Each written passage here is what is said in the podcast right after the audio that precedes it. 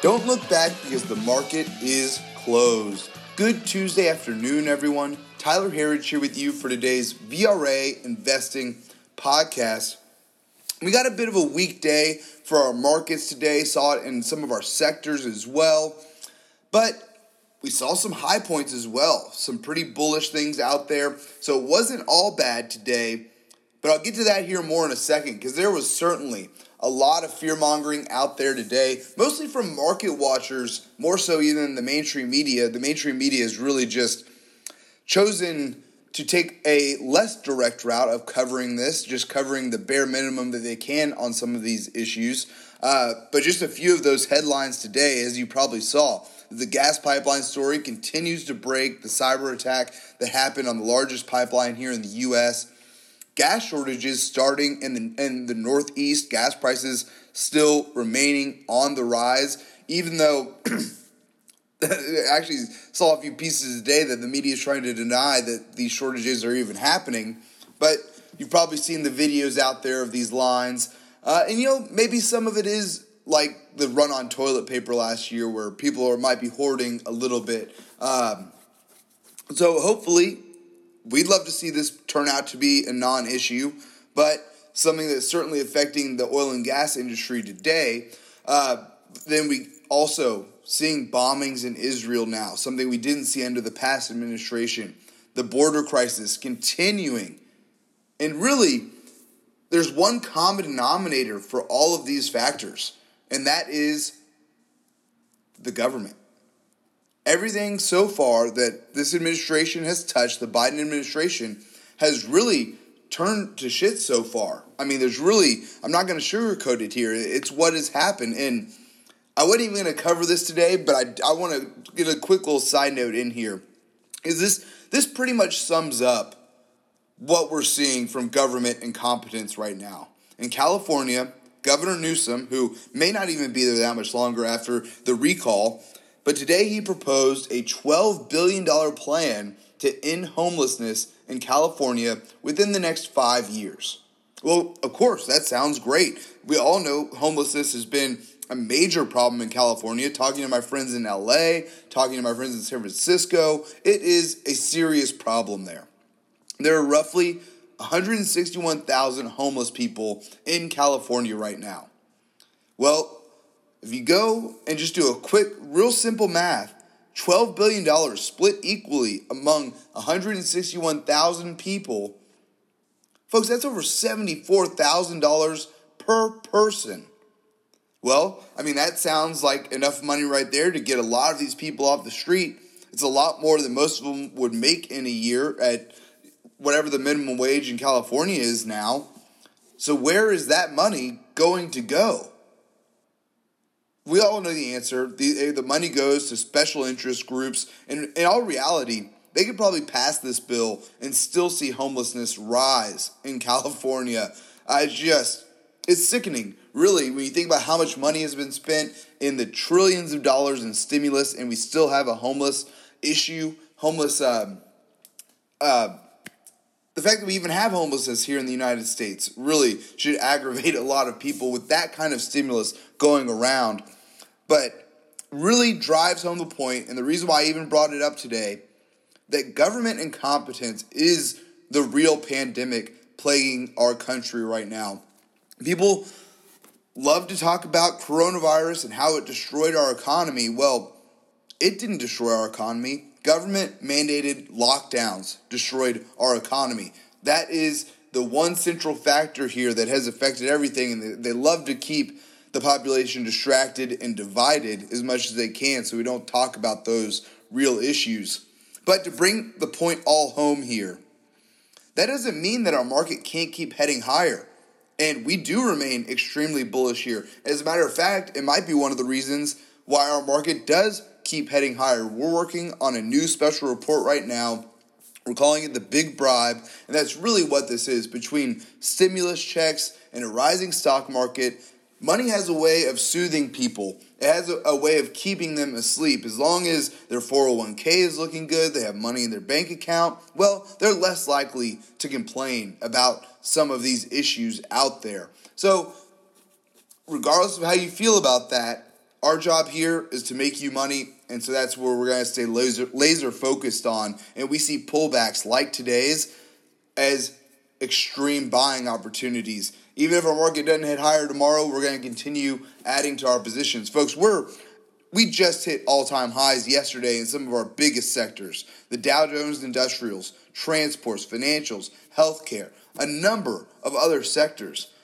As we say here often, new highs begets new highs. So our view here remains unchanged. We're just in the second year of a new bull market, which on average, bull markets last at least five years. So that's how we're going to continue to play this here.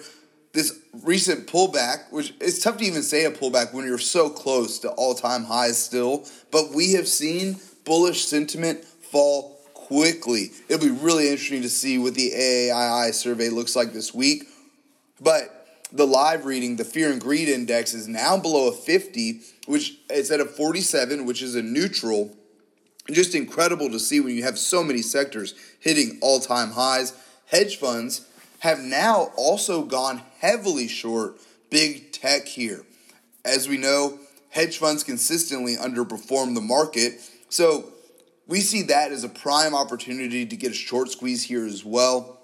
And then, as we've been discussing here, and we've really been discussing this since March of last year, the recent weakness that we're seeing, whether it's the jobs report in our market, has really set up probably our most consistent repeating pattern in the market since the onslaught of coronavirus.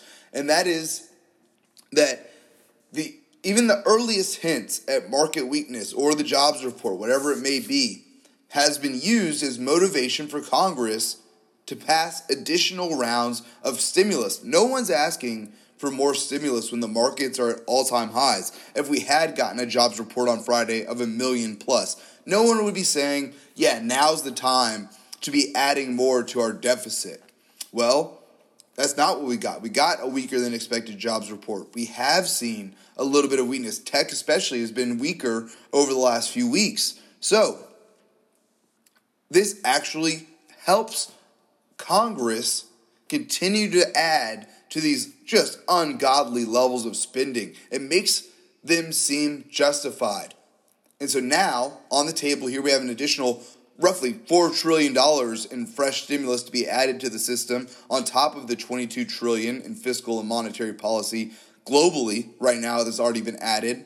And now we're past the major bulk of Q1 earnings season. We do still have some exciting earnings releases this week, but really the biggest names are behind us now.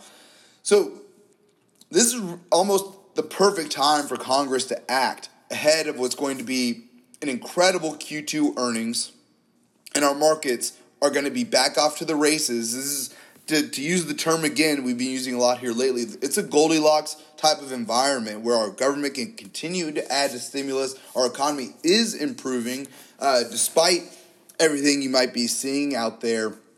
And we think that adds fuel to the fire here for this bull market that we see. But looking at our markets on the day, we did finish negative here across the board, but we saw a little bit of a, of a something we haven't seen that much lately, and that is that the Nasdaq's the Nasdaq and the semis led. The semis actually finished higher on the day, just up two tenths of one percent. But great to see on a day like today where we had so much of the market heading lower. We were led by the Nasdaq, if you want to call it that, down 0.09 percent to 13,389. We were followed there by the Russell 2000, down 0.26 percent to 2,206. Next up was the S&P 500, down 0.87% to 4,152. And lastly, the Dow, our biggest loser on the day, down 1.36% to 34,269. Looking at our internals on the day, we did see negative readings here, but there was one bright spot I'll get to here at the end. Declining stocks beating out advancing roughly 3 to 1 negative on the NYSE, but better than 2 to 1 negative on the NASDAQ. New 52 week highs to lows did come in negative across the board here. Uh, first time that we've seen that in a while, but I do want to point out yesterday, the NYSE stocks hitting new 52 week highs hit an all time high. So, on top of all the all time highs that I talked about earlier, seeing this internal sector hitting all time highs as well is very bullish for us here. As we say here often, new highs begets new highs. And then lastly, volume coming in negative for the NYSE, but it was our one bright spot on the day, came in positive for the NASDAQ on the day today.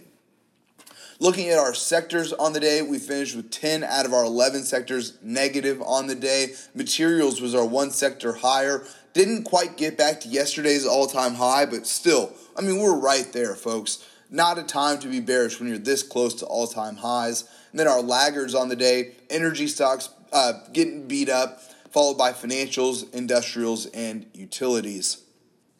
And lastly, for today, our VRA commodity watch. Gold now higher on the day, just slightly, up 0.06% to 1,838 an ounce. Silver up a nice just over 1% to $27.77 an ounce. That's right at its highest level since the end of February. This is another group, really all of our commodities here, we've remained extremely bullish on. Copper also holding near an all time high today, up 1.68% to $4.79 a pound, and oil up 8 tenths of 1% to $65.44 a barrel. Lastly, here for today, Bitcoin now up as well, 1.57% to 56,681 a Bitcoin. Folks, that is all that we have time for here today. Please be sure to subscribe to receive our VRA podcast every day at the market close. You can sign up at VRAinsider.com. Click the podcast link at the top. We'd love to have you with us. Thanks again for tuning in. Until next time, we'll see you back here tomorrow for the close.